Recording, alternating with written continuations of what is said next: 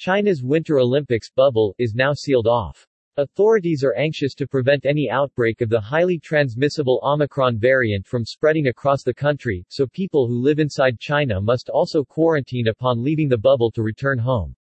China, where the COVID-19 was first detected in late 2019, has vigorously pursued a zero-tolerance strategy on coronavirus.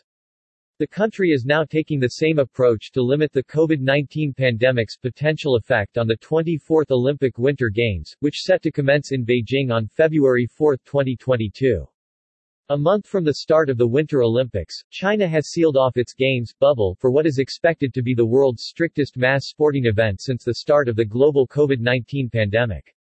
Starting from today, thousands of games-related staff, volunteers, cleaners, cooks and coach drivers will be cocooned for weeks in the so-called closed loop with no direct physical access to the outside world.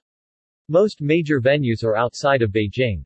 The isolation approach contrasts with the COVID-delayed Tokyo Summer Olympics which allowed some movement in and out for volunteers and other personnel. Journalists from across the world and roughly 3,000 athletes are expected to start arriving in the city in the weeks ahead and will remain in the bubble from the moment they land until they leave the country.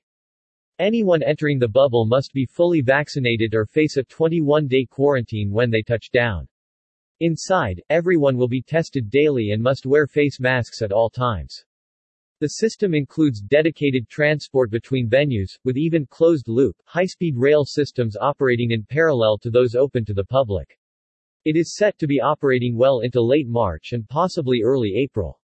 Fans will not be part of the closed loop, and organizers will have to ensure that they do not mingle with athletes and others inside the bubble. Authorities are anxious to prevent any outbreak of the highly transmissible Omicron variant from spreading across the country, so people who live inside China must also quarantine upon leaving the bubble to return home. In a recent interview, Zhao Weidong, head of the Olympic Organizing Committee's media department, said Beijing was fully prepared.